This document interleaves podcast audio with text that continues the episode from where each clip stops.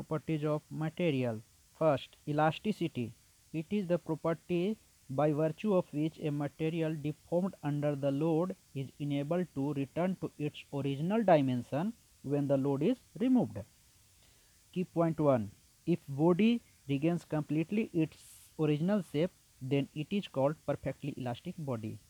Key point 2. Elastic limit marks the partial breakdown of elasticity beyond which removal of load result in a degree of permanent deformation. Key point 3 steel, aluminium, copper may be considered to be perfectly elastic within elastic limit. Second, plasticity, the characteristic of a material by which it undergoes inelastic strain beyond those at the elastic limit is known as plasticity. Point 1, this property is useful in operation of pressing and forging. Key point 2. When large deformation occurs in a ductile material loaded in plastic region, the material is said to undergo plastic flow. Third, ductility. It is the property which permits a material to be drawn out longitudinally to a reduced section under the action of tensile force. Key point 1. A ductile material must possess a high degree of plasticity and a strength. E point 2 ductile material must have low degree of elasticity. This is useful in wire drawing. Third, brittleness. It is lack of ductility. Brittleness implies that it cannot be drawn out by tension to a smaller section.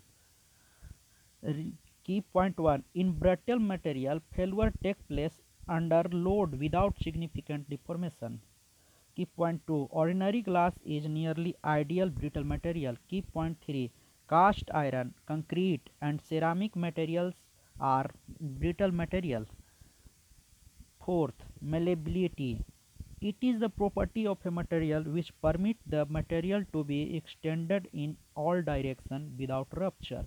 Key, key point 1. A malleable material possesses a high degree of plasticity but not necessarily great strength. Fifth, toughness. It is the property of a material which enables it to absorb energy without fracture. Modulus of toughness ut is equal to shaded area under a stress strain diagram. Key point 1. It is desirable in material which is subjected to cyclic or shock loading. If point 2, it is represented by area under a stress strain curve of a material up to fracture. Key point 3, bend test used for common comparative test of toughness. Sixth, hardness. It is the property of a material to resist indentation or surface abrasion. Key point 1, Brinell hardness test is useful to check hardness. Key point 7, strength. This is property enables material to resist fracture under load.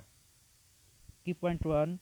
Load required to cause fracture divided by area of test specimen is termed as ultimate strength. 7.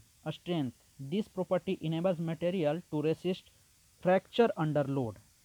Key point 1. Load required to cause fracture divided by area of test specimen is termed as ultimate uh, strength key point 2 this is most important property from design point of view 8 creep creep is a permanent deformation which is recorded with passage of time at constant loading it is plastic deformation in nature key point key point the temperature at which creep is uncontrollable is called homogeneous temperature.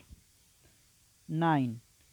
Fatigue Due to cyclic or reverse cyclic loading, fracture failure may occur if total accumulated strain energy exceeded the toughness. Fatigue causes rough fracture surface when it ductile metals.